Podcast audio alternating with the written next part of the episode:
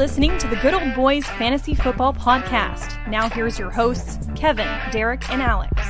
Oh, right. I welcome in, ladies and gentlemen, to another episode of the Good Old Boys Fantasy Football Podcast. We're back here for the weekly huddle, bet, set, snap, getting ready for week four and the kickoffs here. I am Derek and joined, as always, by your co host, Kevin. Kevin, how are we doing tonight?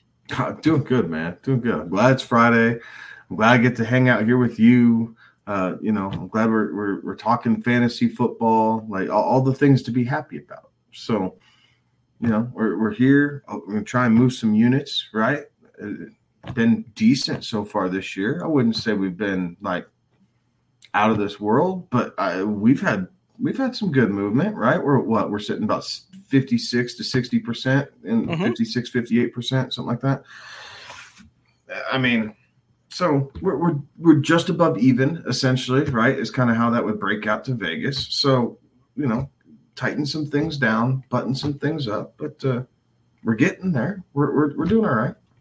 I think when i was combing through it earlier i think we're both positive in units uh, when it's all said and done there so well, you can ask um, for last year i struggled. I was on the struggle bus last year big time so yeah, I, I'm I'm hoping that I can catch you this week, right? I, I think I got one game back from you on the uh you know the Thursday night one there. And uh so I, I think I'm now oh. only five five games back here uh, as far as picks go. So from the Thursday night. Oh, because the over? Yeah, yeah. I had the uh I had the the spread and the prop, and you had the spread on that one. So I gained gained one back on you there. So yeah, I I I was I knew I was in trouble when Detroit went up that fast that early, but uh, kudos to to Jordan Love and Doubs. I, I really thought that they would shut him down and, and make Watson more of a deal, and they didn't. Watson was a secondary piece, and they really kind of ran that passing attack through Romeo Doubs. So uh, kudos to them. I definitely uh, learned a lesson on Thursday night. How about that?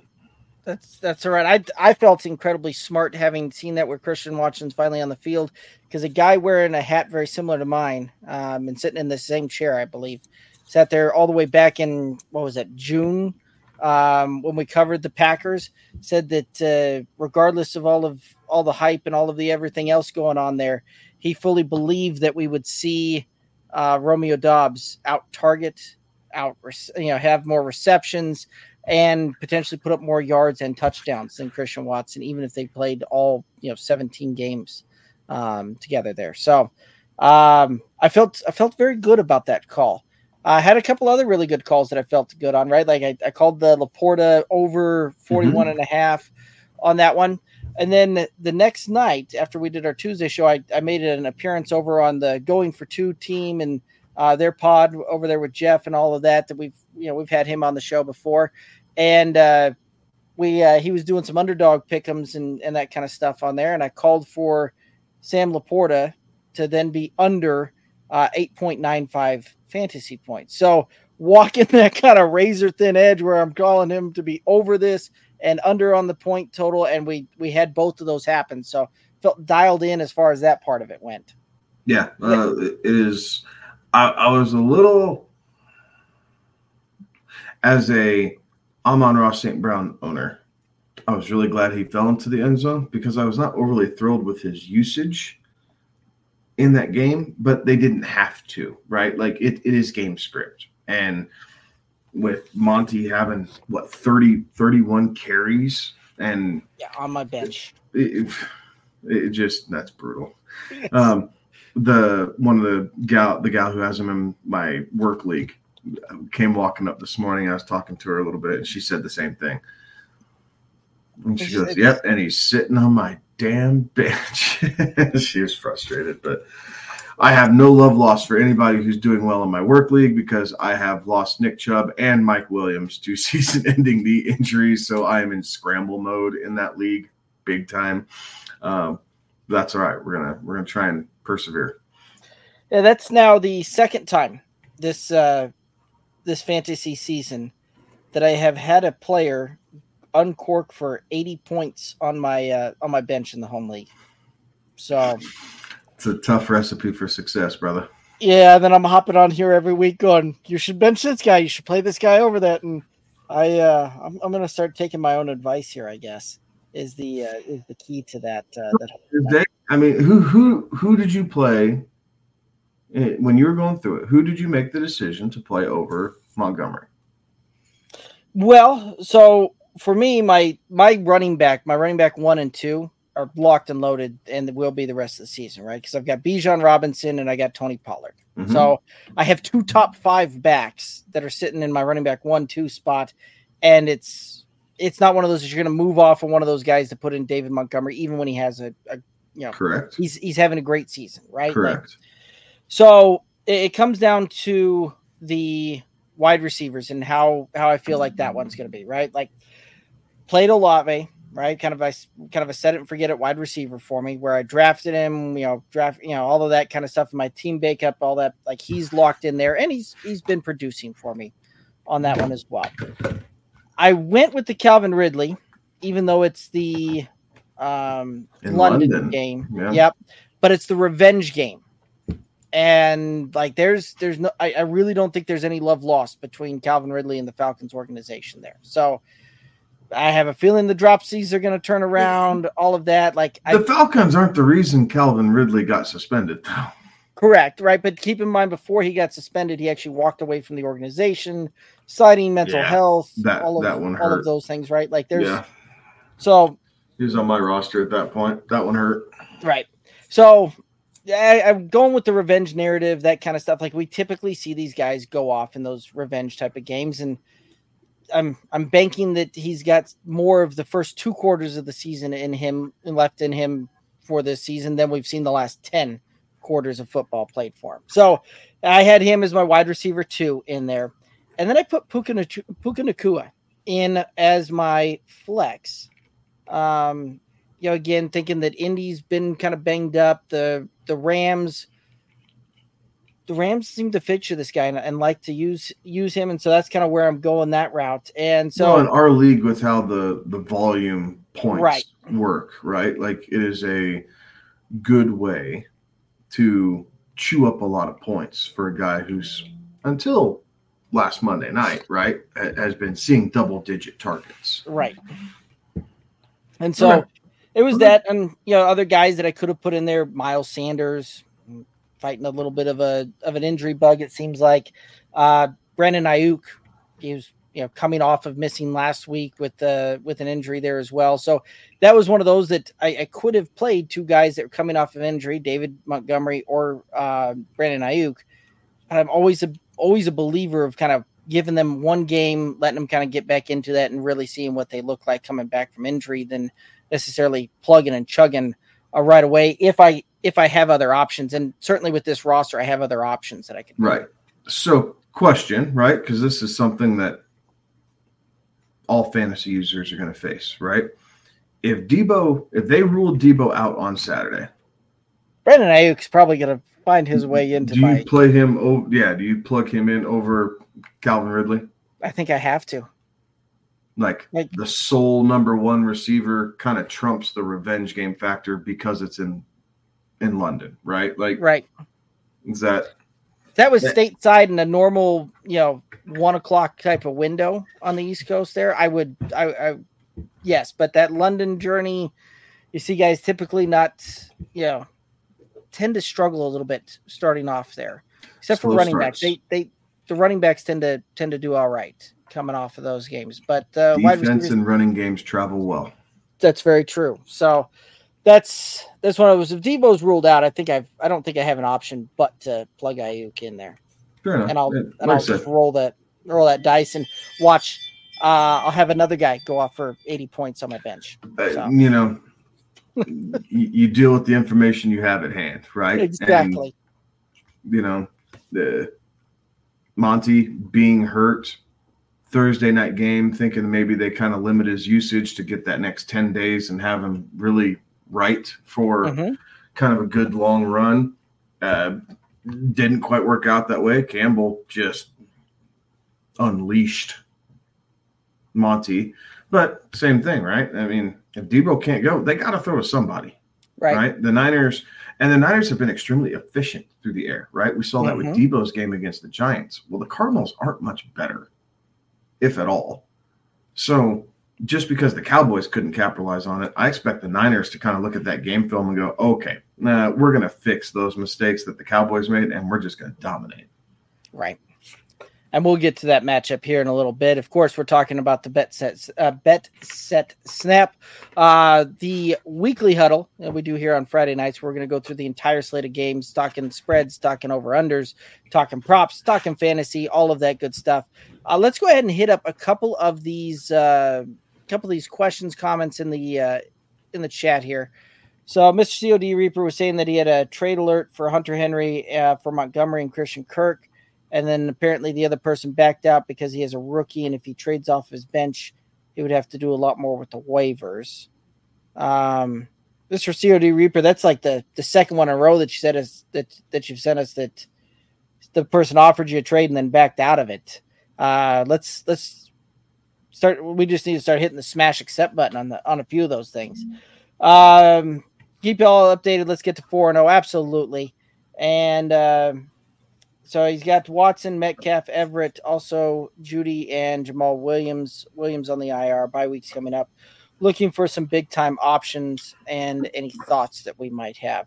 We're gonna do a whole segment on the Tuesday show coming up after you know after week four here. So this coming Tuesday, we're gonna do a whole segment where we're gonna talk buy high uh, or buy low, sell high type of candidates here after the uh, the first four weeks. So make sure you tune in on that one, and let's get through this weekend, and and we'll we're gonna go through an entire deal where we talk buy buy low and sell high. Yeah, I got a I got a pretty sizable list of, Yep, of buy low candidates here that I think will hopefully help, and I think some some sell highs that might surprise a couple folks, but uh, could potentially return good value for you if if you're needing to make a move. Right. All righty. And then Terrence asking better flex, uh, flex, better flex. Pickens, Hall, Achane, full PPR, or Garrett Wilson. You, you got to go Garrett Wilson. Yeah, I think Like- so too. You, you just have to. Like Hall, I still think Hall is going to be unleashed here, kind of the back half of the season. But the Jets' offensive line is worse than we even imagined. Like Yep. that is a struggle, and and clearly, like they're a large reason to why Aaron Rodgers is not quarterbacking that team here at the moment. I think it's also a reason that Hall probably hasn't kind of broken out a little bit more. Um, Achane, don't chase the points. Mostert will outscore Achane this week. And there's And a lot of I like Pickens. Like he probably has a safer floor than Garrett Wilson, but I do think Garrett Wilson has a higher ceiling still. right. Like Pickens is going to have one of those. Like Pickens has has been really good at hitting that fifty, uh, going over about fifty eight yards uh, in receiving per game the last two or three games. I'd have to look that one up. I believe it's the last 2 Mhm. but yeah, without long breakaway touchdowns on that one, like some of those fantasy points for for Pickens are going to be hard to come by, and you're you're then having to rely on Kenny Pickett delivering a, a you know good ball. Yeah, I, I would go with Wilson there as well. Uh, another you know point on Achane is uh, you know not only will Raheem Mostert outscore A this this week, but you'll probably also see Salvon Ahmed back in the mix there. And if you see Miami with a three headed running back attack, you're going to probably see each one of these running backs get anywhere from eight to 14 carries uh, or 14 opportunities a game. And that's really tough to do it. So take the guy that's going to most likely get the bigger, bigger volume. Uh, if you've got to go and play a Miami Dolphins running back, and that would be uh, Mostert. Start two running backs: Najee, uh, Khalil Herbert, uh, Kyren Williams, Jay Ford, Breece Hall, or Achane. Uh, Kyren, Yep. sorry, I'm sorry, was- Kyren Williams and and uh, Jerome Ford.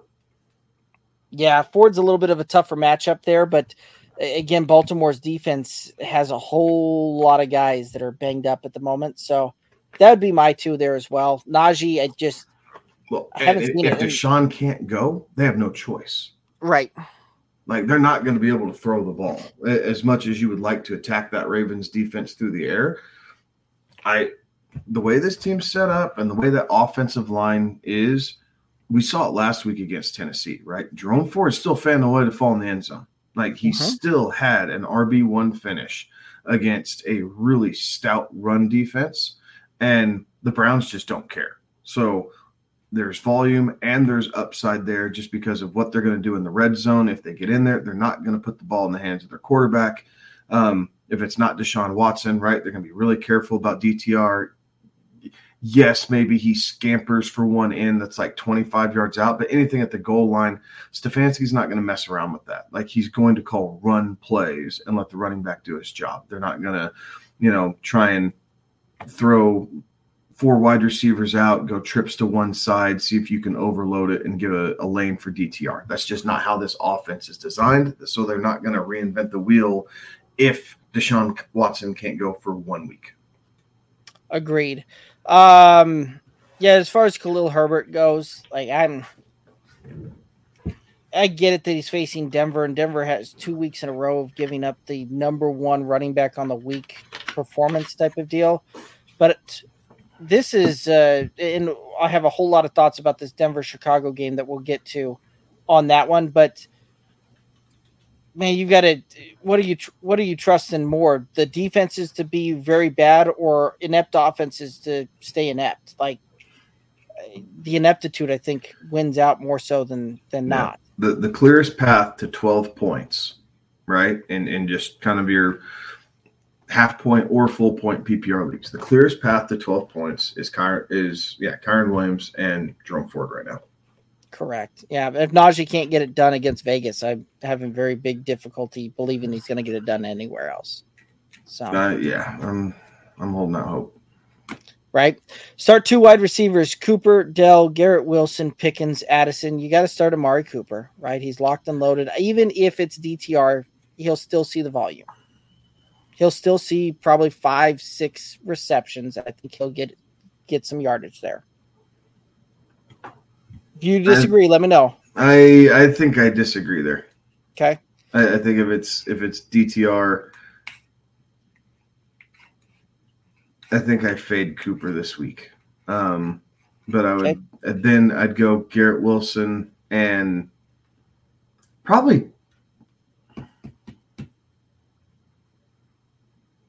probably Tank Dell. Just a hair over Pickens. Like just a hair. And and I want to say Pickens, but I'm I trying to take my Georgia fandom out of this because I do think Pickens is just a freaking all pro waiting to happen. But we haven't seen it yet, so it's hard for me just to keep spouting that off. So I think Garrett Wilson is your one shoe in and then Tank Dell based off of the volume. It's an easier path to points than Pickens going for 70 plus yards on four receptions again. Right. And so I, I would lean the the Cooper and the Dell. So we're both on agreement on the Dell side of things. Um, I think Amari Cooper gets it done, even even with DTR throwing the ball. I think that they've got to game plan him in there uh, just to keep um, keep it where Baltimore is not going to have nine guys in the box. Um, anyway, but the I, I, do agree on the Dell side of things. Dell is going up against Pittsburgh, right? Pittsburgh is allowing the sixth most fantasy points to opposing wide receivers, whereas Pickens going up against Houston. And even though Houston has you know very banged up in the secondary, things like that, allowing t- the 22nd most points to it. So they're Houston's actually been pretty good at not allowing opposing yeah. wide receivers to put up fantasy points to it. So on a matchup side of thing, Dell has the easier matchup, and I uh, like you just said, I think he's going to see volume, and I think he'll be uh, very good there. So we yeah, had a couple he, of Houston's not giving up the touchdowns, right? Like they're giving up some yards, but they're tightening down in the red zone. So you haven't seen too many receiving touchdowns down there. Teams have opted to run. Um, so I think that number is a little inflated but nevertheless, um, it is something that you have to consider. Right. Uh, Terrence saying he was thinking about dropping Herbert, meaning Khalil Herbert, removing Kupp from IR spot and putting Kyler in there. Starters T Law, Stroud is also on the waivers in a 12 person league.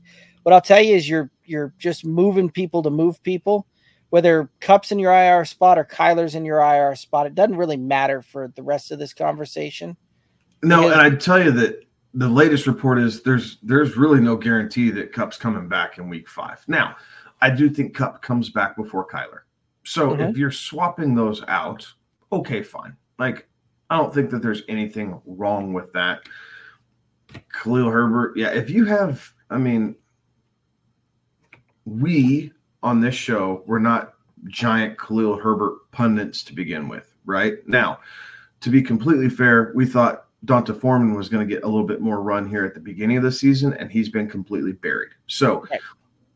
we were right, but we were wrong all in the same backfield. So we'll own our we'll own our error, but we weren't big on Herbert to begin with. So, you know, if there's something else out there besides CJ Stroud, like then I think that makes sense. Like, you know, it depends on what your what your waiver wire looks like and what you can do. Um, but yeah, swapping Kupp for Kyler on the IR, I think that makes complete sense. You can do that right away, and then, um, you know, comb the waiver wire, see see what's out there, what you might be able to, you know, trade up, essentially on the waiver wire by letting Herbert go because Roschon Johnson does seem to be getting more and more run there in Chicago, so it's only a matter of time. Yeah, and, and again, another guy that we were right on. We we called the Roschon Johnson all the way back in May, uh, right after he got drafted, saying that you know by the end of the season this was going to be his backfield, and it looks like that's just happening on a much quicker timeline than we initially had said. Um, so I, I, I do agree with you, right? That you know I, I do think Kupp comes back before Kyler on that one. So if you want to make the move, I, I get that one. What I'm saying is yeah, what I'm also saying there is that you're just switching those two guys to switch those two guys for the purposes of what else you're doing. It doesn't matter at this point uh, because even if Kupp does come back and Kyler's still on the pup, at that point you can swap them out and away you go. Uh, Sean McVay has a very good track record of being pretty accurate when he's saying that they're looking to uh, have guys back by a certain time. Cooper Kupp being you know put into the practice window certainly lends some more credibility to the fact that McVay thinks that that Kupp will be back week five, week six type of thing. So I get I get all of that. Um, and I don't necessarily mind going CJ Stroud over the Trevor Lawrence at this point. Uh, CJ Stroud looking better this early in the season. Um, to it, I mean the the stats are pretty pretty similar as far as completion percentage, things like that. But he's getting it he's getting it done with a little bit more efficiency down the field.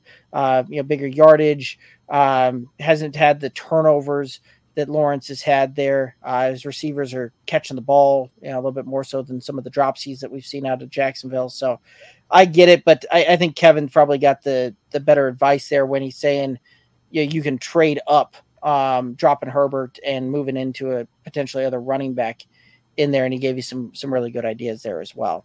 Uh, Khalil Herbert's another guy I'm looking at probably dropping in the home league there and moving on from him.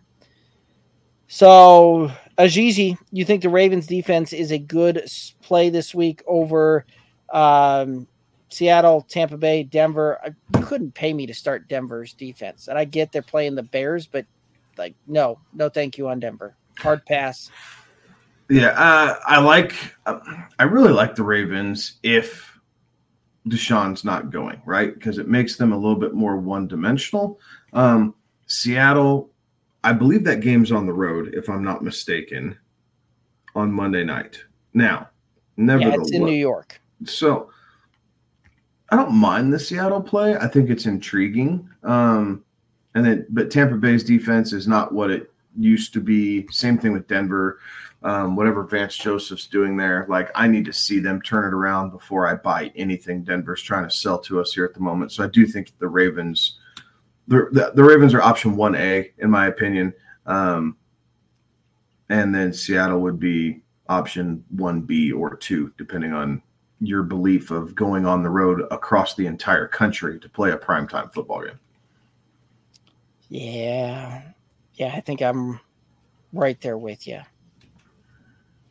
Yeah, I would agree with that. So, especially so, if Deshaun's out. Yeah, I just I, I like the fact that they'd be one dimensional, and even if he's not out, if his shoulder's banged up enough that maybe kind of limits some of his throwing or the route concepts that Cleveland is going to throw out there against Baltimore.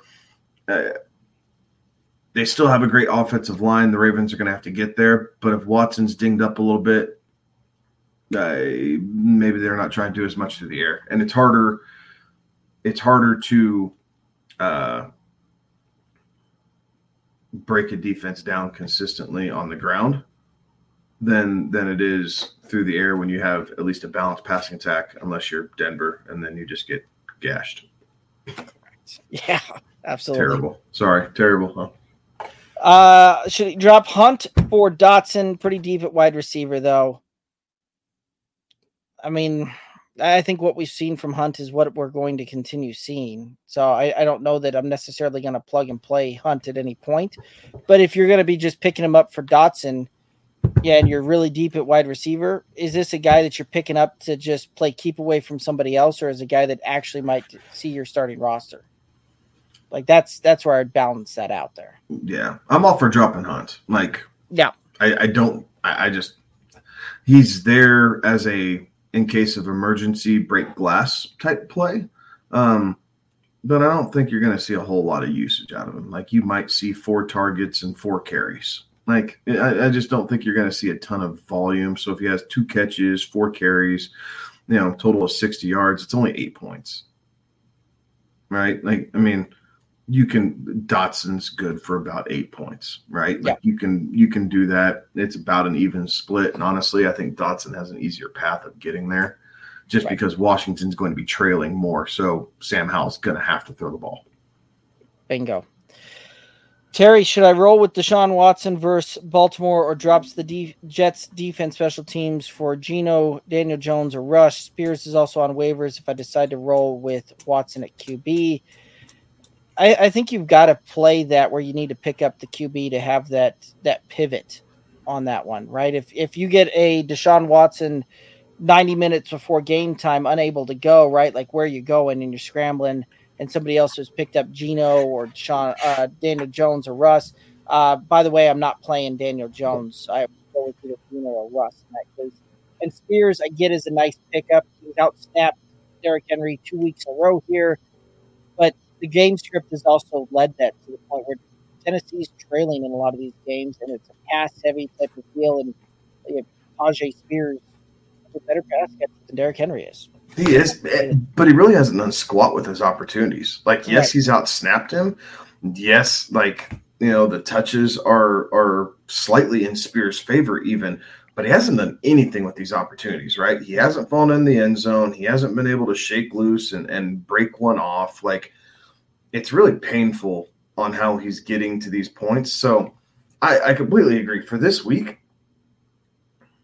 for this week, I think you have to. Like as much as it sucks, and yes, the Jets are yes, the Jets are a good defense, especially with Denver coming up and some of these matchups. Like you hate to kind of drop that, but with not knowing about Deshaun, I'm not starting him anyway.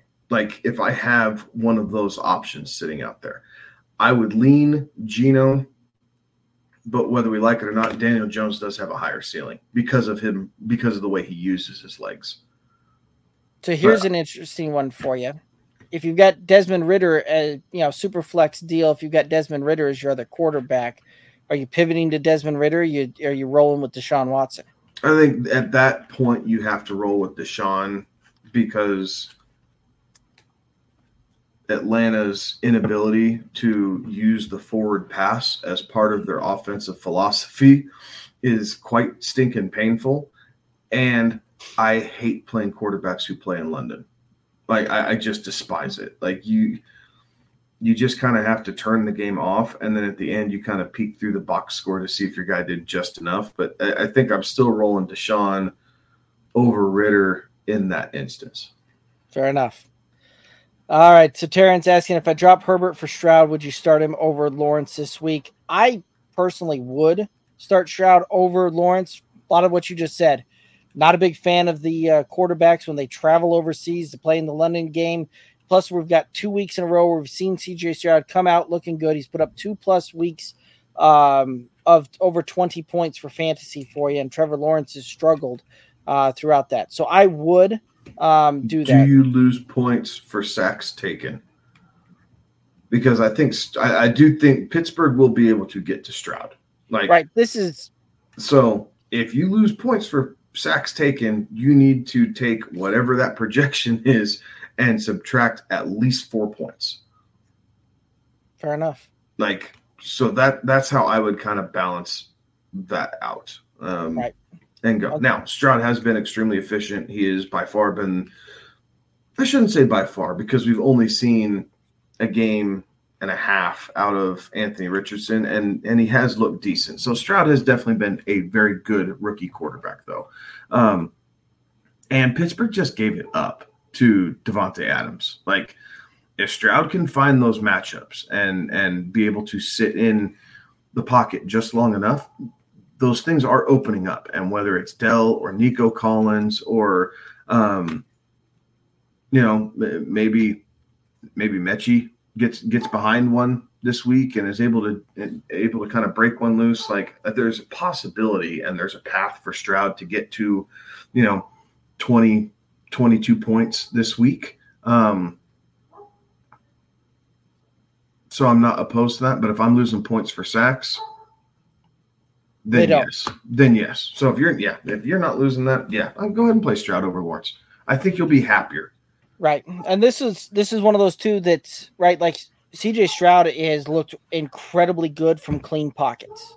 And when he gets a clean pocket, does incredibly well. This is probably going to be the dirtiest pocket game that he he has to play all season long.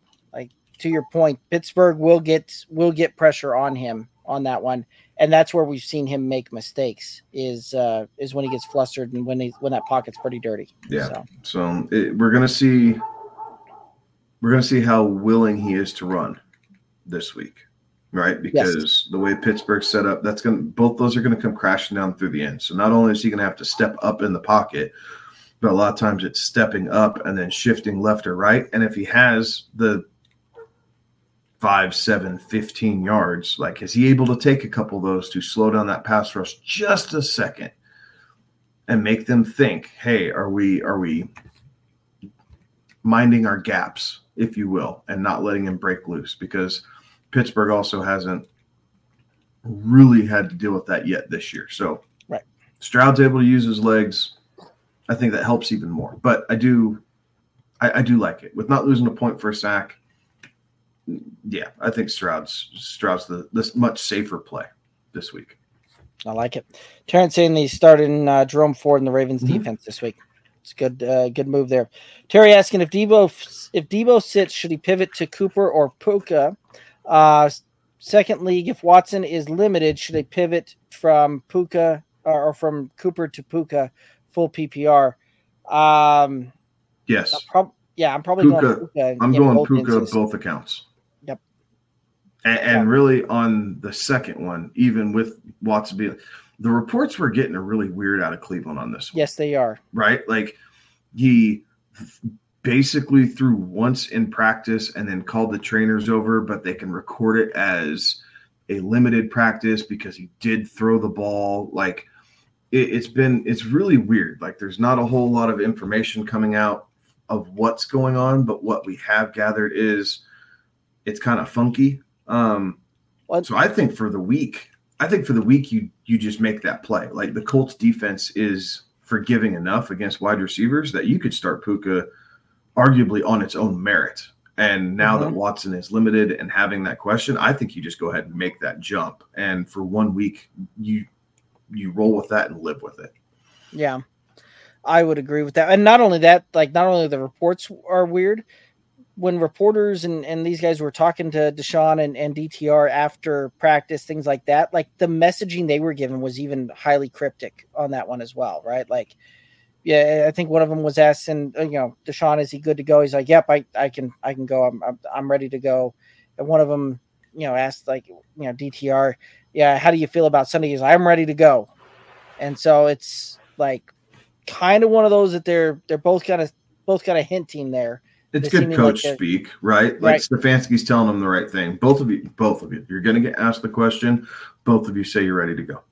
Yep. We'll deal with this internally. So uh, the gamesmanship is there. It makes it harder for us to decipher, but it, when you have a good option like Puka Nacua and what he's been able to do,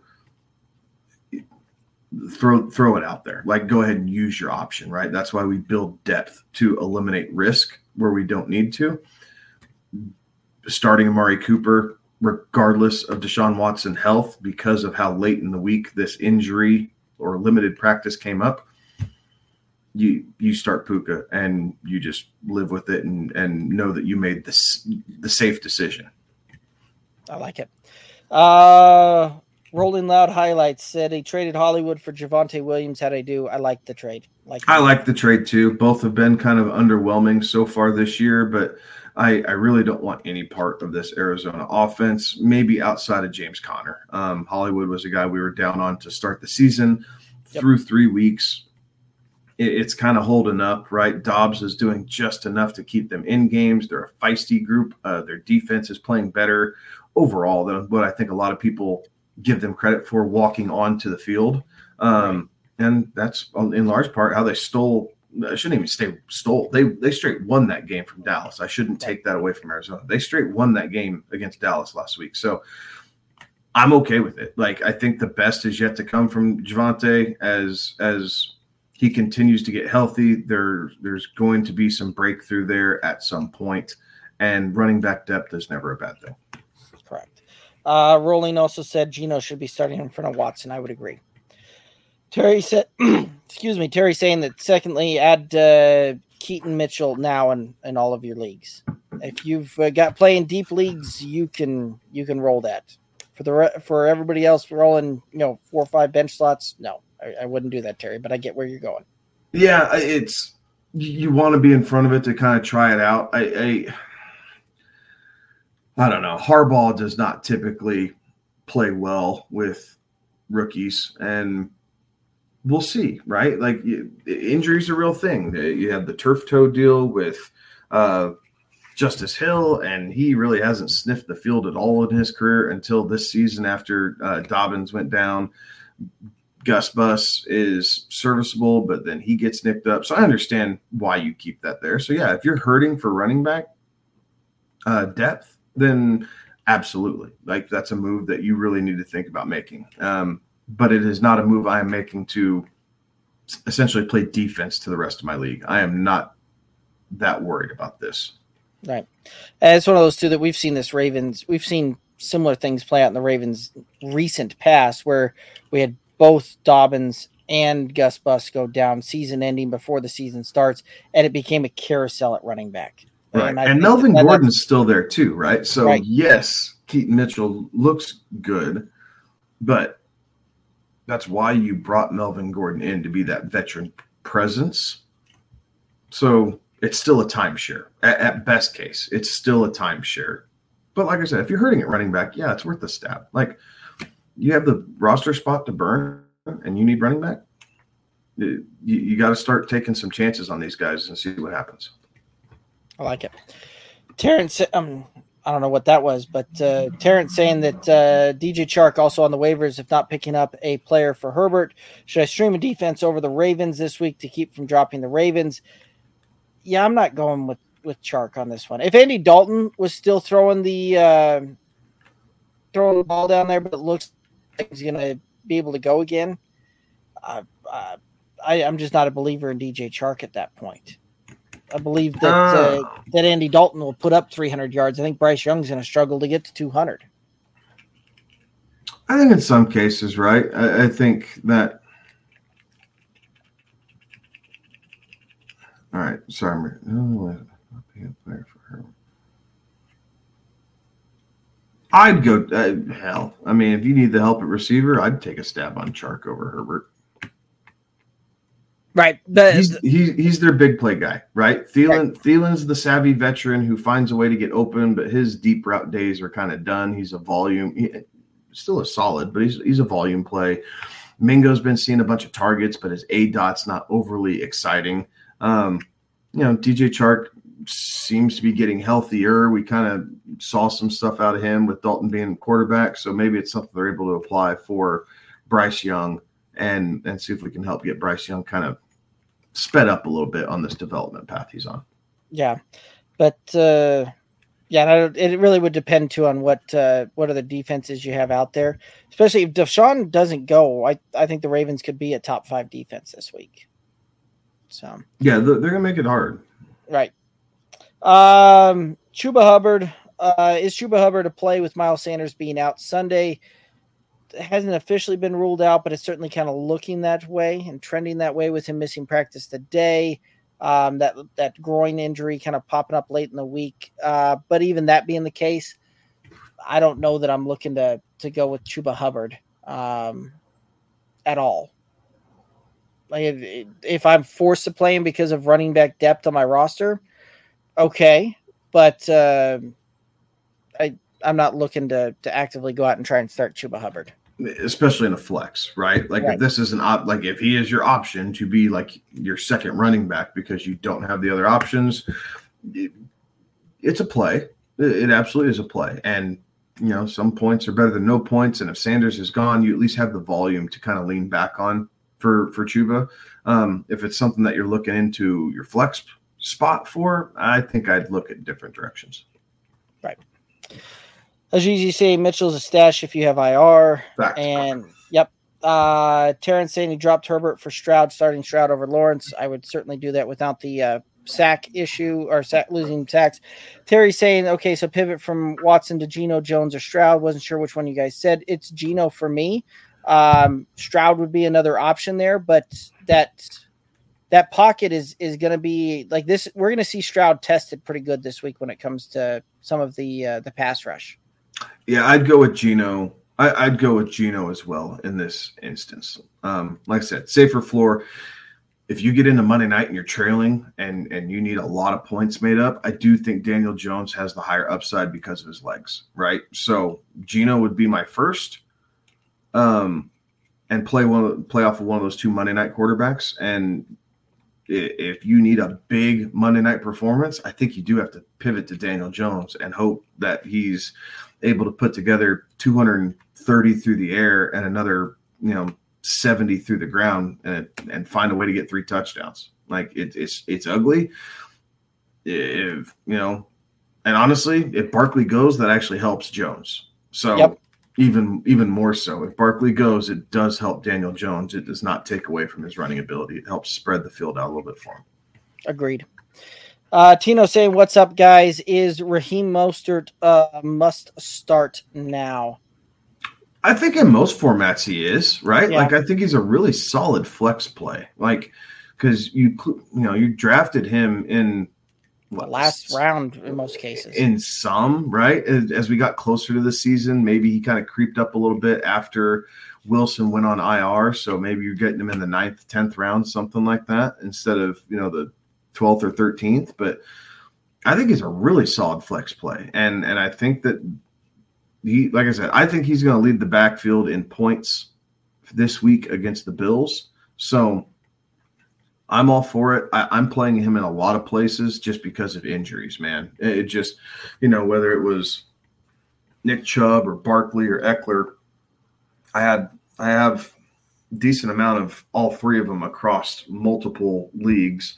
Um, so I've been starting Raheem to kind of fill those gaps, right? Because I don't like my flex options. We get in some of our weird dynasty leagues that Derek and I are in, and you know, it's two running backs, three receivers, a tight end, and then two or three flex spots. It's right. just they're really deep starting rosters, and then we yeah we have to play them. But you know, standard leagues, it's all matchup. It's all matchup dependent, right? It's who else you have. Like I'm not starting Raheem Mostert over Brandon Aiyuk, but you know, if if I'm down Saquon or if I'm down Ekeler and I don't trust Joshua Kelley, we haven't. We've been we have hammered that home on this show. We have gotten some flack from people who feel like they're reading into numbers that aren't there, which is always interesting, but nevertheless. So, yes, yes, essentially. Like you have to have a really solid option to not play Raheem Mostert right now because of the upside. He's done a great job in this Miami offense this year. Yeah, and I get that he's he just put up a monster week there, but even without that monster week, he still was having some pretty darn good games there. Um, so when you look at like a half point PPR scoring, right? Like week one, he was a running back 17 in half point Oh, I'm looking at a different format there. So in yeah, still 17. Week one playing the Chargers, running back 17 on the week. That's a that's a starting running back for you. Week two against New England, he was the running back three on the week. Definitely a starter. And then we all saw what he did with Denver uh, in week three, where he still was running back two on the week. So this is a guy that he's a he's a starter in your lineup until you get something you know crazy or we see somebody else emerge or an injury happens um, to that. So yeah, it, it, he's a must start for me. Yeah, you're you're you're playing him over Najee Harris, right? Absolutely. Like, strong case could be made that you know you're going to play him over Derrick Henry. Yep. Until you see that the Titans can kind of right the ship there and figure out how to use use Henry appropriately, right? You're playing him over Alexander Mattison because now that Cam Akers is there and what that does. So I'm playing him over Pacheco, another guy that was a mm-hmm. big name yeah. there in the offseason. Nope, absolutely. So Jahmyr Gibbs, absolutely. Yeah. So there, there's a lot of lesser options. So yeah, go go ahead and start most with confidence. Absolutely, Terrence. Better start this week and long term. Uh, so this week and rest of the season question: Hunter Henry, Jake Ferguson, Tyler Higbee. Uh, this week, I think I like Higbee the best of those three long term. Uh, I'm probably leaning the Hunter Henry route.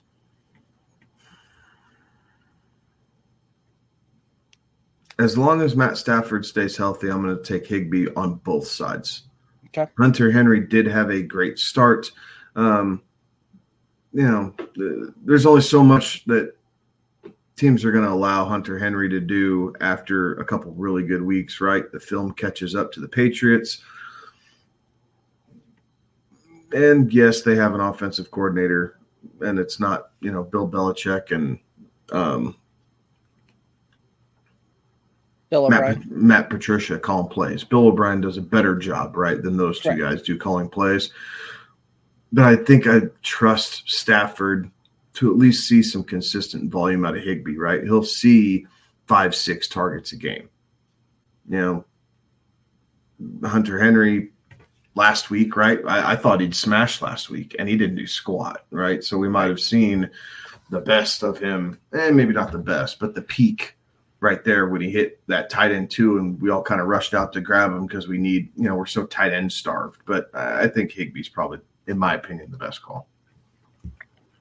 Yeah, and I could see that too because even even if Kupp comes back, that actually probably helps Higbee rest of season there as well, um, giving a few more options there, which allows Higbee to to really be kind of that that third option and be wide open over the middle. It makes yeah, if Kupp can come back healthy, this offense becomes like dynamic from overlooked to dynamic, right? Yep. Kupp and Nacua and what Tutu Atwell has been able to do, and and Kyren Williams is just effective, right? He's not always efficient, but he's effective, and and it's getting us the points. It's getting us what we need. Uh, Flappo over on Twitch saying having a running back issue need uh, two to start out of the list of Miles Sanders, Breece Hall, Cam Akers, Khalil Herbert, Joshua Kelley fell victim to the Nick Chubb injury and had to pick up leftovers this week. I, man, I think this week you have to go with Breece and is it Breece and Cam? Is that is that what we're saying? No, I'm not trusting Cam until I see him in that offense. That's fair. I, my God, I think it's Khalil Herbert because of how bad the Broncos have been, and you're just hoping he falls into the end zone. Right. I think it, I think it's Breece and Herbert. Like as much as we've as much as we've spent the first part of our show kind of bashing on Khalil Herbert. yes. I like Joshua Kelley even less, right. and the way that Kellen Moore calls games. It, down the field, right? They're using Justin Herbert's arm and his arm talent, and they're pushing it down the field. Yes, I know Mike Williams is gone, but Keenan Allen has been on a stinking tear. That's why he's wide receiver one thus far in the season. I don't see that changing. Um, so yeah, I think it's Breece and Breece and Herbert is is where you're going with with Miles being questionable. If Miles goes, I'm not going to fault you for pivoting from Herbert to Miles Sanders, but I think Breece Hall is the absolute must start of this group right now. There we go. Uh, Jay Berg, think Achane usage will go way down when Jeff Jr. comes back. I don't think it'll go way down. I think that we're going to see a three headed running back by committee with each guy getting 10 to 14 opportunities a game and they're going to ride the hot hand of the guy that's that's looking better and running better that day gets closer to the 14 and the other two are closer to the 8 I agree with that for the most part, right? Like Mostert definitely has not done anything to lose his starting role. Um, yes, De'Von Achane was dynamic against the Broncos, so they're going to continue to find ways to get the ball into his hands. I, I almost wonder if it stays as a two-headed guy, and Wilson, you know, goes from you know maybe he was, maybe he wasn't the starter heading into the season to you know he might only start out only getting you know two, three, four touches for the first couple weeks he's back. So I don't think Achane's usage goes down. If anything, they brought him in for a reason, and with how dynamic he was in his um, debut against Denver, I, I think I think they're going to try and find ways to get him the ball a little bit more, take some pressure off of Tua. Right, and the fact that they you know, haven't really come out and said what the injury was to Jeff Wilson Jr. and the fact that you know there isn't really really uh, you know it, we're kind of getting to that point where he could start coming off of IR, and there hasn't been a you know very many strong drum beating down there talking about that one. I we may not see Jeff Wilson come back for a while too. So, um, Terrence said he's rostering Hunter Henry. Back to that Jake Ferguson, Hunter Henry, Higbee question. So, um, this uh, makes COD great again. Um, is saying Please rank Burrow, Richardson, Cousins rest of season in an eight team league. Cousins is your one. Um, at least at this point, yeah, I, am going to take Cousins, who's on pace for 6,000 yards passing and 50 touchdowns. And then probably Burrow, then Richardson's. I think that calf issue and all of that, you know, starts to take care of itself. And we see Burrow take uh, take that step forward. Yeah, I'd agree. I'd agree. Cousins, Burrow, Richardson. It just you, you this is where in fantasy we can't overthink things, right? Like, yes, preseason we thought Joe Burrow for a while there was kind of the consensus fourth quarterback off the board. Then the calf injury fell to fifth, sixth, seventh quarterback off the board, kind of depending on what format you're in. Yes, it has not been as great for Cincinnati as we wanted it to be to start the season, but they did start relatively slow last year too, and and they turned it on. So, um, there's no reason to think that they won't. And yes, Anthony Richardson is super dynamic and he's fun to root for. Um, but with already having a concussion under his belt, does that make him feel like he needs to run less and, you know, take away some of that upside that he provides? So I think he's kind of third for me as well. All right. Alrighty, we're gonna start getting into the uh the slate of games here. That was a good round, guys. Uh, that, was, that was awesome. Like that's a great yeah. round of questions. Thank you so much. Like Love it. We appreciate all the all the questions and and the commentary so much. So it, I, anytime we can start a show with 45 minutes straight of mm-hmm. answering questions, I, I'm all for it. So keep it up, guys. We appreciate it. Absolutely. And to piggyback off of that, if you have questions, don't stop putting them in the comments here. We'll uh, we'll hit those things up. We're going to go through the slate of games, and if you have questions, comments, anything like that, throw them in there we'll uh, we'll hit them up in between our in between their games here and get those things rocking and rolling. We're gonna start off here with the London game. Both Atlanta and the Jacksonville Jaguars heading to London to play here in week four. Um, Jacksonville favored by three. The over under on this one, 43 and a half. Thoughts on this one? I'm taking Atlanta and I'm taking the under. Like I just typically these games start out slow. Um, Atlanta has they've been gritty, right? The comeback win against the Packers, you know, they're for as much as we complain about how this offense plays out to fantasy, it's working well for them right now, right? That's why they're two and one. Um, and and I think this trend continues because your run game and your defense does travel. So mm-hmm. um, I'm taking the under low scoring affair here, as we see in a lot of these London games. Um, but I'm going to take Atlanta to cover that three points. I think they, honestly, I, I have no problem betting the money line on Atlanta to just win this one outright. Yeah, this one's going to be a close game. Uh, I, honestly, I do think that we're going to see about a, a two point differential when this thing's all done. So I'm going to take Atlanta as well. Uh, not only do defense travel, run travel, the the Atlanta offensive approach there kind of travels there as well, simply from the standpoint that they want to run the ball 50 times a game and they got no problem uh, seemingly to try and do that. So we're going to see that that kind of just low, grimy type of game um, with Atlanta having a very large time of possession to this thing is how I'm seeing it. So I'm also taking the under. One of the props that I really like, and I thought this one was really low when I looked at it, but Travis Etienne going over two and a half receptions. I like that. I like that one. I'm going to take Drake London. Uh, nope, I'm not doing that. I am going to go back. I'm going to take Bijan Robinson over 64 and a half rushing yards.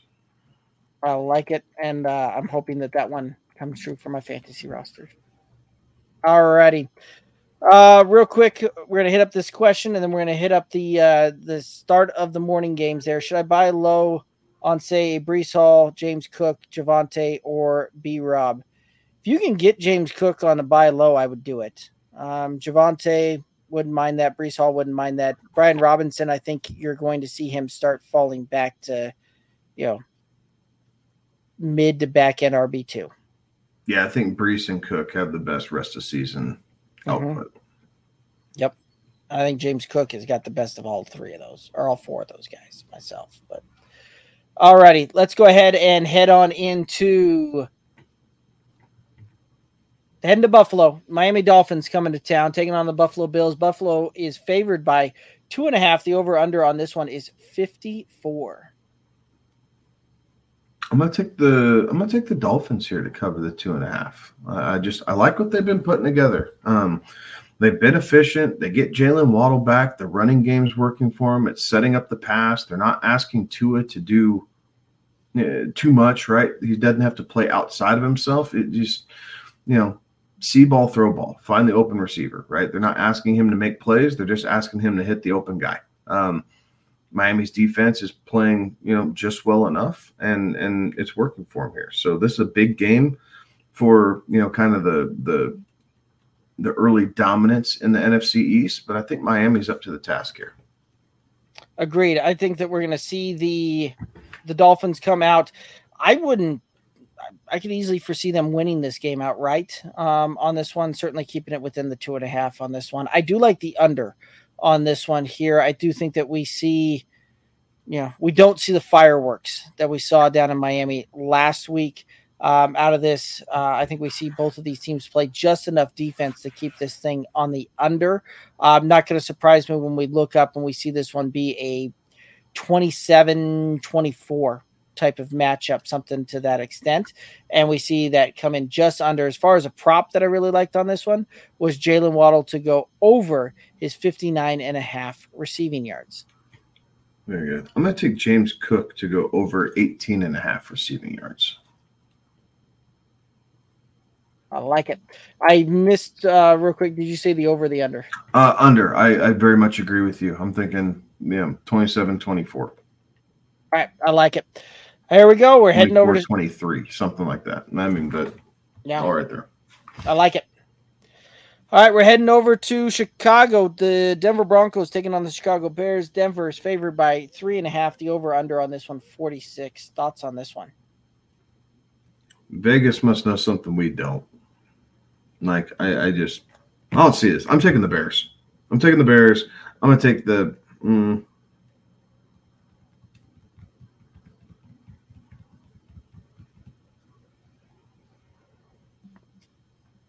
I'm going to take the under because I just feel like both offenses are just inept enough that they're not going to be able to get to 46. Um, ugly game. Like, this is a game that, unless you're a diehard fan of one of these teams, like, there is zero reason to watch this game. Just check the box score. Exactly. Um, yeah, and this was one of those I looked in and I'm like, did Vegas seriously just not see the Broncos defense just let let Miami Dolphins players into the end zone all game long? Uh, they must not have to think that they that they're putting a, a the Broncos as the road favorite on this one. And not only that, when it comes to the over under on that one, typically when you see probably the two worst teams in the league square off, you usually see the over under in like 36, 37 points. And um, th- they must also believe that these defenses are so bad that uh, we're going to still see you know points in this one. But I'm going to I'm going to take Chicago. I'm going to take the under on this thing. Uh, one of the props that I like though was uh, Javonte Williams to go over 12 and a half receiving yards. Hmm. I like that one. Uh, I'm going to take Russell Wilson to go over 242 and a half. He's been finding that deep ball just enough, right? Like he's he's they're able to hit on those couple big plays, one or two a game when they're taking those shots. And I think he finds Mims again. Like that's been kind of his go-to guy in these deep shots to help get chunk yardage. I think it works again. So over 242.5. Go Marvin Mims. All right. Plug my uh plug my Sooners there. All right, liked it. Um the Broski 22. What are your thoughts on Kyren Williams? Uh, he's a must start for your fantasy roster. Um, I, I, guess I don't. I'm not real sure what you're looking for there. The I think he's a sell high target. Like yeah. he's, uh, you know, they're a little peek behind the curtain. He's he's one of the guys I'm going to put. He's on my sell high list. Um, for now, you're playing him uh, because of how they now McVay runs his offense. Kyren Williams is going to see a ton of opportunities. Um, but as Cooper Kupp gets closer to health, I do think that we're going to see when the run game is stalled out a little bit, they're not going to force it anymore. Like they will just let Kupp go do Cooper Kupp type things. Yeah, they watch they move Cooper Kupp into the Deebo Samuel role. it's a recipe for injury. Yes, very much so. But uh all right, yeah. The, I mean, the Broski, it's it's one of those that you're going to play him if you got him. I, I like Kevin's thought there, sell high on that one. I I don't see him being able to continue this pace season long when it's all said and done. So we'll see him probably fade back towards running back, you know, back end RB two before the season's done. Would be kind of my thought there. All right. Uh heading on over. Baltimore going to Cleveland. So the Ravens facing off against the Browns. Of Browns are favored by three. The over under on this one is 40 and a half. I love that we locked this in at three. I'm taking Baltimore all day. Yep. So agreed. Um, I'm gonna take the under. Cleveland's defense is good, right? Like, I mean, there's no sense in sliding them just because of it. So I'm gonna take the under. This is gonna be a low scoring, hard hitting NFC North type game, um, but I do think Baltimore covers. I'm with you on the Baltimore, and if one of those that if Deshaun was playing, I, I, think we'd easily see this line go over where we see both of these teams put up right around 20 points. But I'm still going to take the over on this one. I think that uh, we're going to see this thing get there. 20, call it a 24 21 type of matchup, I think is probably where we see this one get to. Uh, one of the props that I really like, um, and I, I hinted at this one earlier, but I do think that Amari Cooper uh, gets fed enough on this one to still be fantasy relevant. And one of the props that I really liked out there was Amari Cooper to go over four and a half receiving yards or four and a half receptions in this game. Four and a half receptions. Okay. Um, I'm going to take Zay Flowers under 51.5 receiving yards. What was the number? 51.5. Yeah, I could see that one coming to fruition there for you. Alrighty, and then Ajizi asking the question. Uh, I'm three and zero oh and nearly punted running backs this year. Been rolling out Gibbs and Monty every week. You think that's sustainable? Monty, yes. I mean, Gibbs is finding ways to get there. Again, it's he's not efficient necessarily with how they're using him, but it is effective. Like it's sustainable, yes, but you know, if there's an opportunity on the waiver wire, don't pass it by. Right. Uh, it's one of those that it, it's going to be as sustainable as if you were running, you know, like the Niners. You had Brandon Aiyuk and Deebo Samuel every week, type of thing, or you were running any other type of pairing like that, where if they have a really, really good game, you're going to be, you know, you're you're going to finish well enough to to win those games. But the problem that's that's going to creep up is eventually you're going to have a game where where you know, they just aren't able to grind it out. They just aren't able to get there, and because you have two guys from the same backfield on that one, you're going to uh, you know get shut out in the, the running back department and, and not put up you know put up the points that you need to be able to to really win and uh, you really make a deep run into the playoffs there. So that's that's kind of how I'm seeing that one now. Uh, Monty, I think, gives you enough floor on that one that you can get there and gives gives you some upside. But I think Kevin's absolutely right. Like if you've got a shot on the waiver wire or shot at a trade type of thing to to mitigate some of your risk, that would be a move that I would make. Alrighty. Heading over to Tennessee, the Cincinnati Bengals coming to town to take on the Titans. Cincy favored by two, the over under 41 in this one. I'm gonna take Cincy and the over in this one. I think they uh I think they righted their ship here a little bit on Monday night against the Rams. They they kind of realized what they need to do, and Tennessee is not strong against the pass. It'll let Burrow sit back there so Ja'Marr Chase and Tee Higgins both eat this week. I like it. Um, I'm going to take Cincy, but I'm going to take the under on this. While Tennessee hasn't been good against the pass, they are pretty stout against the run here, and they do get just enough pressure on the quarterbacks there that you know, I think we could see Joe Burrow get a um, you know not be able to necessarily work from a clean pocket at that one and, and force him to get the those balls coming out a little bit faster than he necessarily wants to. I'm actually taking Joe Burrow to go under his passing prop of 266 and a half passing yards. Okay. Um, I am going to take. Wow, my vision just went to hell in a handbasket. Um, I'm going to say Derrick Henry under one and a half receptions. Yeah, I like that one. I almost went that way myself on on that one. I liked it so much. Alrighty, hitting up Los Angeles Rams, heading over to the Indianapolis Colts. Colts are favored by a point in this one. The over under 47. Thoughts on this one?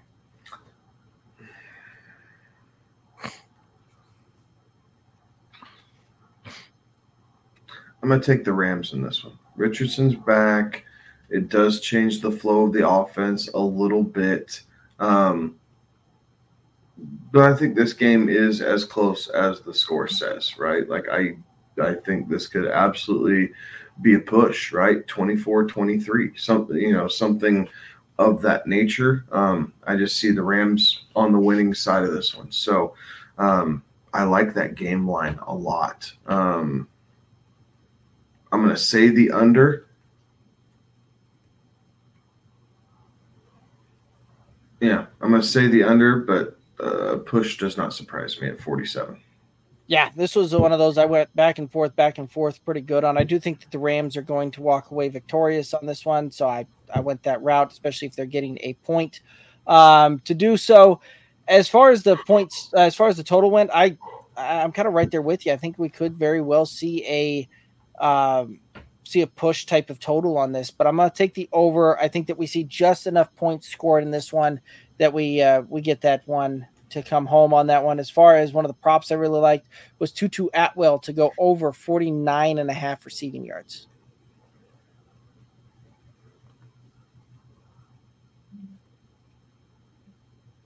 Hmm. Very good. Um, I am going to take. I'm going to take Matt Stafford under five and a half rushing yards. I like it. You don't see him run often, but when he does, he gets all of two yards. right. I mean, and those are tough, right? It's just kind of how that works out, but that's all right. Absolutely. Don't think he's going to go very far. Yeah, that's fair. All righty, let's hit up the next matchup. We got the Tampa Bay Buccaneers heading over to the New Orleans Saints. New Orleans favored by three, the over under 40 and a half on this one. Thoughts?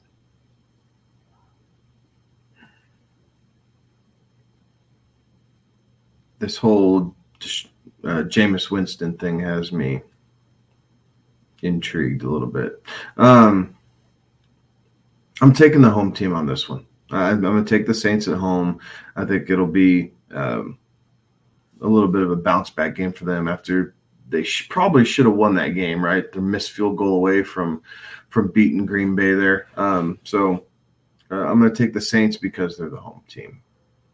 I'm still bitter about three and a half. goal. That hook scares me though. It's just straight three.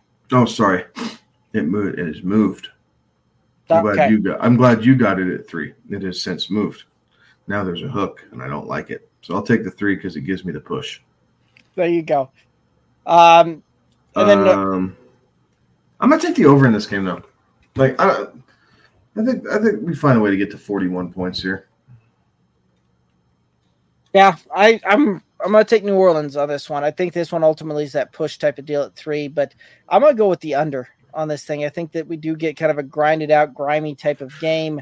Uh, Marcus, uh, you know, Lattimore does a great job against Mike Evans, kind of shutting him down. That has been where Baker's been going down the field and really kind of moving some of the offense on this thing. Is. Lattimore gonna play? Uh, from last I saw, he's it looks like he's set to go.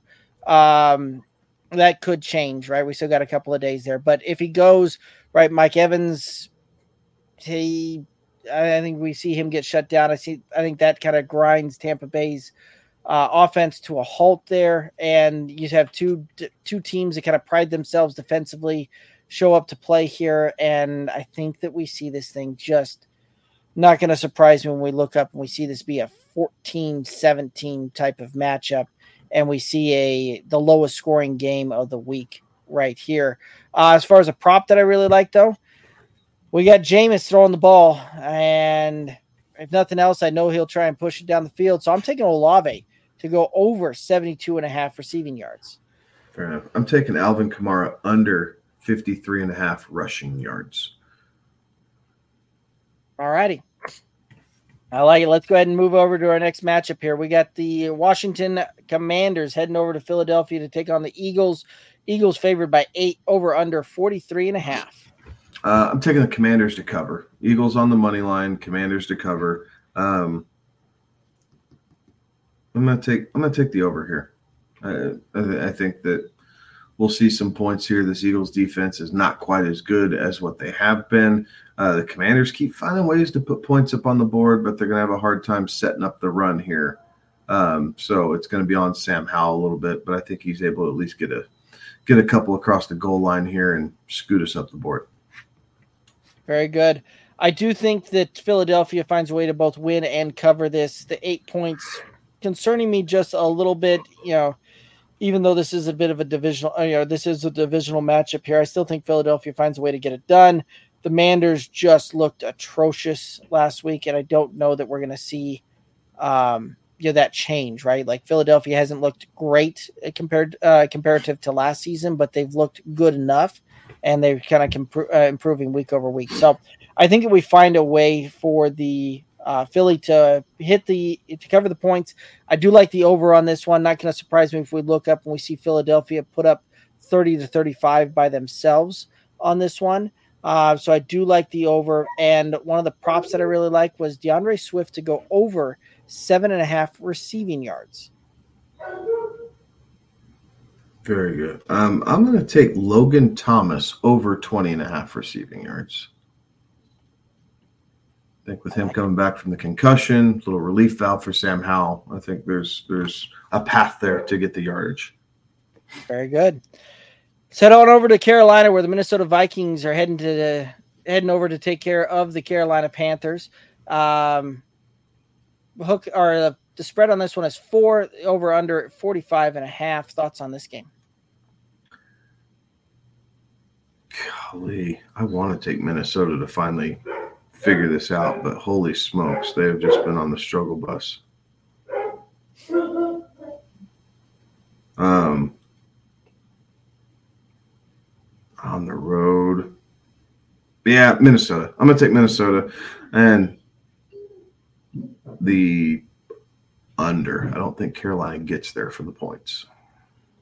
I 100% agree with you on that one. Um, I think Minnesota finally gets on the board in the win column here. Uh, I think they find a way to do that by by probably about a touchdown in this thing when it's all said and done. I don't trust the Carolina offense to be able to move the ball efficiently, to be able to put up points. uh, especially if Miles Sanders ends up missing. Uh, so we're now really relying on Bryce Young, who has not looked very good all season long, to go out there and not only command the offense but to move the offense and do it uh, do so effectively. So I not going to surprise me to, to look up and we see this one where it's you know Minnesota puts up 27 uh you know 27 points and we see the Carolina Panthers at 14 17 uh type of deal there so coming in just under on this one as far as a prop that I really like really like uh Jordan Addison to go over his 39 and a half receiving yards when this one's all said and done. Alrighty. And we'll get Kevin back here in just a moment. Uh, so we'll go ahead and head on over here to the next matchup. We'll come back and we'll get his prop here in just a moment on that Minnesota game. But next matchup here, we have the Pittsburgh Steelers heading over to take on the Houston Texans. Pittsburgh favored by three. The over under on this one, 42 and a half. And I think this one's going to be kind of a, gritty, grimy type of game when this thing's all said and done. Uh, Pittsburgh, I think, finds a way to get this thing done to win on the road. I think that this is going to be pretty close to a field goal type of game. Not going to surprise me. We look up and we see this thing be a 21 18 type of uh, points on this one. So, Pittsburgh, Pittsburgh, I'm taking them. I'm going to take the under when it's all said and done. And this is also one of those that I, I'm going to take the young rookie as my prop and Tank Dell, who's come out, just kind of lit the world on fire last couple of weeks, getting the targets and the receptions on this thing and the yards. So I he's done very well. I think that uh, he's going to go over his prop of three and a half receptions when this thing's all said and done. And I think we'll see a pretty good uh, matchup on this one. Now, one of the things that I'm kind of concerned about, right? In may have touched on this a little bit earlier in the show, but uh, CJ Stroud, where he's looked really, really good here, has been when he has a very clean pocket, has been able to really rock and roll on on that one there. Now Pittsburgh's going to get the ball or get that pass rush up the field a little bit. And this is probably going to be the, the first real test we see from CJ Stroud on how does he deal with a monster pass rush and how does he deal with a dirty pocket because i don't think that we're going to be able to see him step back and, and make the progressions and make the reads that he's been able to do recently to really put up some really good numbers here uh, to start so I, I, think that's one of those that that could ultimately um, you know be an issue for him and, and that's something that uh, we'll see how that kind of comes to play but kevin what are your thoughts on this pittsburgh and texans game I guess first things first, Adam Thielen over 48 and a half. Okay. I like the revenge game. Um, and then I, I think Pittsburgh, just because of experience, wins this game. Now, I do think the Texans are going to give them a whole lot of fight, right? I think this is going to be a close game. Neither offense is equipped to blow the other one out. Um, but I'm thinking I'm feeling the under here. Like I'm feeling like this is, you know, 21-20 or 21-17. I guess 21-17, right? So that way Pittsburgh can cover something like that. But um, gritty game. Uh, need need need to see Najee show up, like, and we need Kenny Pickett to force the safeties to stay back. Like he's got to be. They need, need to be more efficient in the passing game. Matt Canada has to do a better job calling plays because it is causing a lot of pain um, in the run game because they're not dynamic enough in the passing game. What was your prop on that one? On the Steelers? Yeah, or the oh. the Steelers Houston. Um, What'd you take? I took uh, Tank Dell to go over three and a half receptions. I would take Stroud to go over 238 and a half. Like, I think he finds a way to get to, man, that's a big number for him. That's all right. Although he's hit that number two of the last uh, the last two weeks. Yeah. No, so. I'm going to stick with it. I'm going to stick with it. All righty. I like it. Let's go ahead and get on into Los Angeles where the Las Vegas Raiders are coming to face the Los Angeles Chargers. Uh, Chargers favored by five and a half on this one. The over under is 48 and a half. Thoughts on this one? um, I'm, I'm going to take the Chargers here. They, yeah, I'm going to take the Chargers here. I, I like this. I, I think they're in a good spot at home. The Raiders are not a very good team right now. There's a chance Jimmy Garoppolo does not play, which I think is leading to this narrative. Um, but the Raiders are struggling in the secondary, and that is where the Chargers are feasting here. So, um, Keenan Allen, another another big day for the Chargers, and uh, we're going to take the under though. I mm, we're going to take the under, just barely, just barely. Fair enough. I do like the Chargers on this one, uh, even though Brandon Staley d- tends to try and do everything that he can to seemingly put those games at risk. Um, yeah, it still boggles my mind that that last that call last week. But anyway, uh, I'm going to take the over. I, I think that you know we're going to see the Chargers you know, put up some Star Wars numbers on uh, on these Las Vegas Raiders here to the point where it's not going to surprise me. We look up and we see the Chargers put up 35 points, and I think we can see the Raiders get to about 14. So um, I really like the Chargers in this one. I like the over. I really like Keenan Allen to go ham in this one and go over his receiving prop of 84 and a half receiving yards. Very good. I'm taking Joshua Kelley to go under 52 and a half. I just do not find him to be effective. Yeah, I, I, yeah. Even if they're putting up that kind of uh, win total on that one, I think that they uh, they just keep throwing the ball.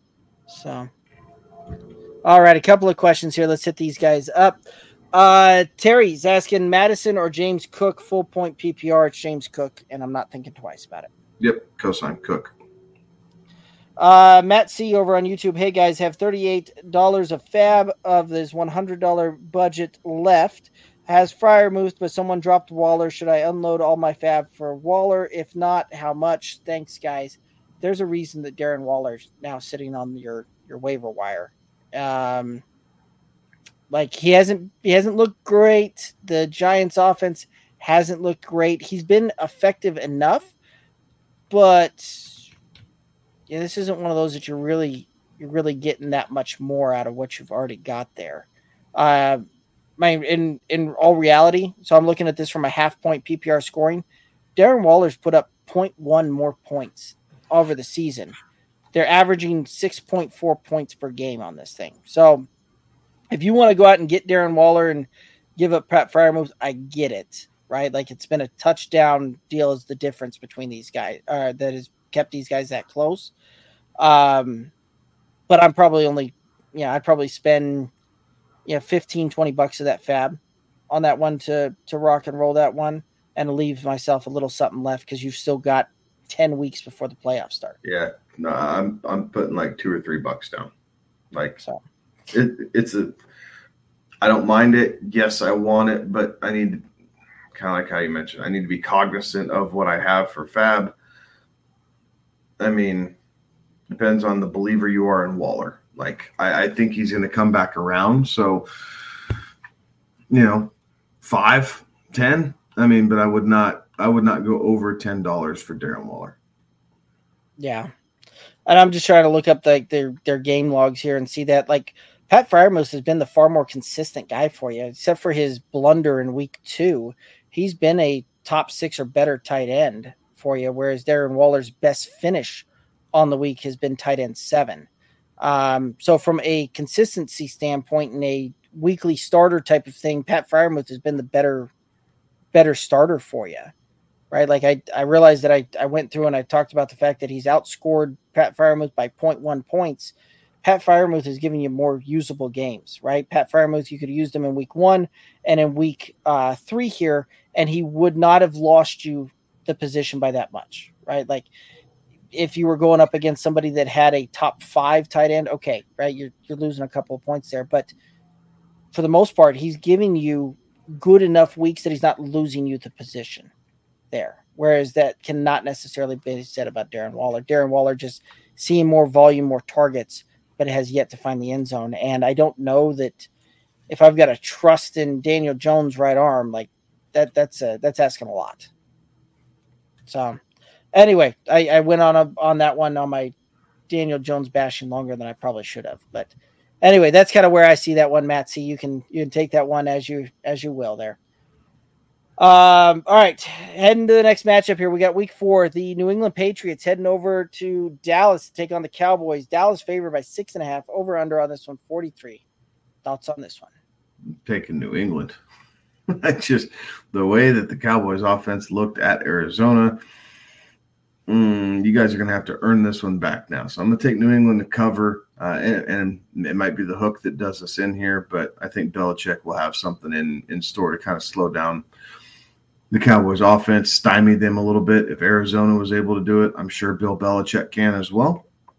Um, so I like that, and I'm I'm going to play to the under. Like I just you haven't seen these big points come up for the Cowboys yet. So, you know, 23-20 or some something something like that. And even if Bush, it's I like it.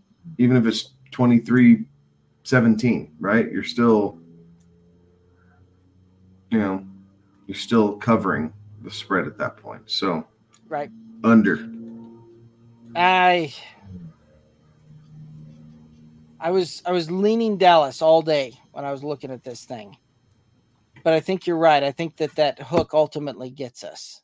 So I'm gonna I'm gonna do some flip flopping here, and I'm gonna go with New England on this one. I I think you're right. When I and this is where I kind of kept coming down to it. I thought that Dallas might be able to do just enough in putting up points, but I do like the under a lot more than I like Dallas being able to cover this by a full touchdown.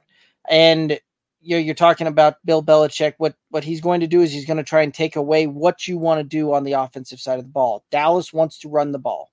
Dallas is wanting to to run the ball, and I think that's what Bill Belichick is going to focus on trying to stop and take away is uh, ultimately slowing Tony Pollard and this Cowboys rushing attack down to the point where we see this low scoring, grinded out, grimy type of game, and he's going to put the uh, he's going to put the the Cowboys victory on Dak Prescott having to throw the ball. Like I really think that's where this is going to come down to it. So, um, I like that, and, and when those are the case, and that's the odds, I like that. I like New England to keep this thing closer than a touchdown. I'm going to take the under, and I'm going to take Kendrick Bourne to go over his receiving prop of 30.5 yards. Very good. I'm taking Zeke to go over 27 and a half in a revenge game. I I was really leaning that way and taking a Zeke prop as well, and I was like, ah, this Kendrick Bourne one too good to pass up. I think. Alrighty, Azizi asking, uh, would you drop Dotson, uh, or would you pick up Johnson, or do you th- think it's just ain't to happen this season for him. I mean, it's it's tough. It really depends on what you think on what Sam Howell and Eric Bieniemy and the Commanders' offense is to do. But uh, right now, the like Ron Rivera is is high up on the uh, high up on the uh, the odds to be one of the first coaches fired this season here. Even and that's with him starting out two and one. Like the hot seat is is real there, and I don't know that we're going to necessarily see much of that change. Right, this offense is an offense that features Terry McLaurin, Jahan Dotson, Antonio Gibson, Brian Robinson, and they can't seemingly use any of these guys effectively enough for them to be fantasy relevant week in, week out. So I like the upside. I like the big playability Jahan Dotson presents. I don't like the what I I don't like the rosters that I have to roll out when I'm start if I'm starting Jahan Dotson, right? Because I'm having to pick up uh, floor pieces elsewhere, right? Like Jahan Dotson's a ceiling play in most cases doesn't present you much of a floor for me. So I'm having to take shots other places that I'd rather put a little bit safer floor and, and still have some upside there than what I'm having to do when I roll Jahan Dotson into a starting lineup. Yeah. yeah, the bench spot is worth the stash, right? See, see yeah. if they're able to kind of figure this out as they get used to Bieniemy's offense. Like, I understand the allure to Jahan Dotson. So if you have the bench space, that's that's where you do it. But I don't You don't force this move, right? It's a luxury move. That's that's a very good way of saying that. I like how you put that. All right, next matchup here. We have the Arizona Cardinals heading over to the San Francisco to take on the 49ers. San Francisco favored by 14. The over under is 44 on this one. Thoughts? Hmm. I'm going to take San Francisco to cover here. Uh, they're they're just too sound mechanically to allow mental miscues and inability to get plays in and all the problems that the Cowboys had last week. So I'm going to take San Francisco to cover, and Arizona goes back on their course to a top three draft pick. Fair enough. Arizona has yet to miss covering a, or getting the uh, the spread. They're three and zero oh against the spread. I'm going to play into that, and I'm going to take the uh, the Cardinals to find a way to keep this a ten point game when this thing's all said and done. They've come out incredibly strong to start the games for whatever reason, and I think we can see some of that um, continue here. I do like the over. I do think San Francisco ends up putting up enough points uh, to get us there eventually on this one. So I'm taking Arizona to cover or on the or Arizona with the points. I'm liking the over on this one. One of the props that I really like is Brandon Aiyuk to go over 50.5 receiving yards. I'm going to take Josh Purdy over 229 and a half passing. I like it. And I miss getting your the typing on the over under. I'll go over with you. Alrighty. And then real quick back to Azizi. Uh, he's got uh, the wide receivers are Tyreek, Olave, Keenan, Puka, Addison, DJ in a three um, three wide receiver PPR format. And Dotson's never going to see your starting lineup. I mean, maybe maybe through some bye weeks, maybe through some injuries to some of those guys, but like this is a guy that you're you're putting on there to be your sixth wide receiver. You could make an argument maybe you know week here a week there that he's you know more startable than DJ Moore, but ultimately you're going to get you about the same outcome. I don't know. Any other thoughts on this one?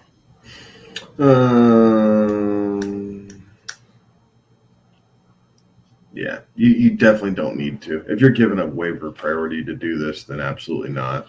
But if it resets at the end of every week, then I mean, what, stash them for a week or two, see what happens. Yeah, I mean, your needs will change, and you know that then you have a easy droppable player to go fill a position of need. Right. All right. I like it. Sunday night game.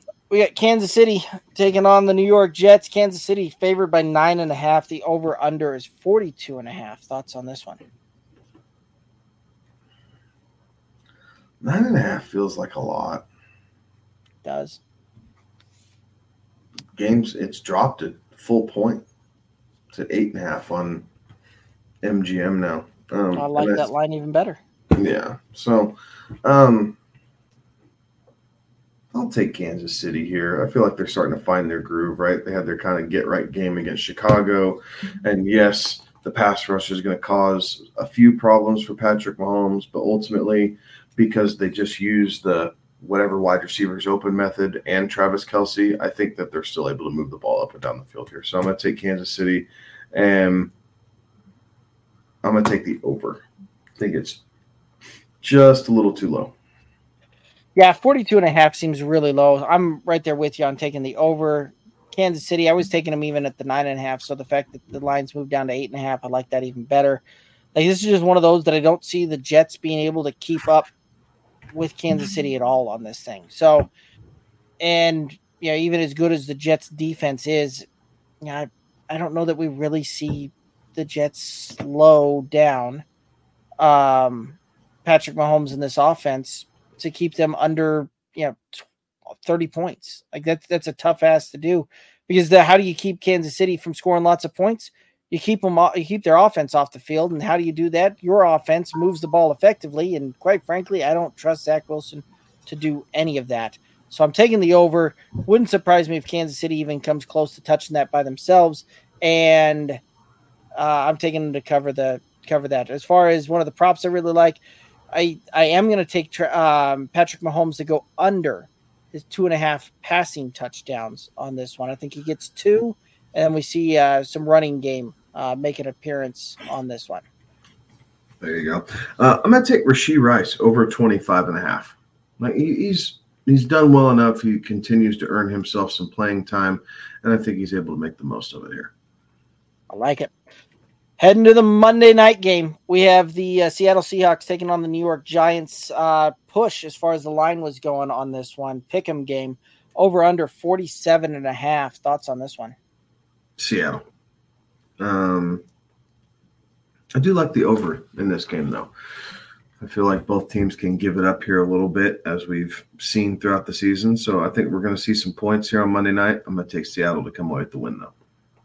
Fair enough. I do like Seattle to win on this thing. I do like the under though. I just I don't know that I trust the Giants offense to be effective enough to put the ball in the end zone enough to to push us up there. And I don't see Seattle being able to carry this necessarily you know, by themselves, getting us to a 30 burger by themselves. So um ultimately I think we're gonna see this one probably play out 24 to 20 um type of thing, bringing us just under on this one, so I'm going to take the under. But as far as a prop that I really like, I'm going to take Kenneth Walker the third to go over one and a half receptions.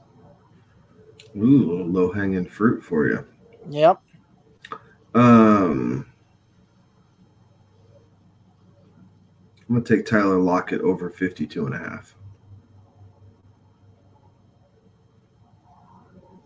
Alrighty, I like it.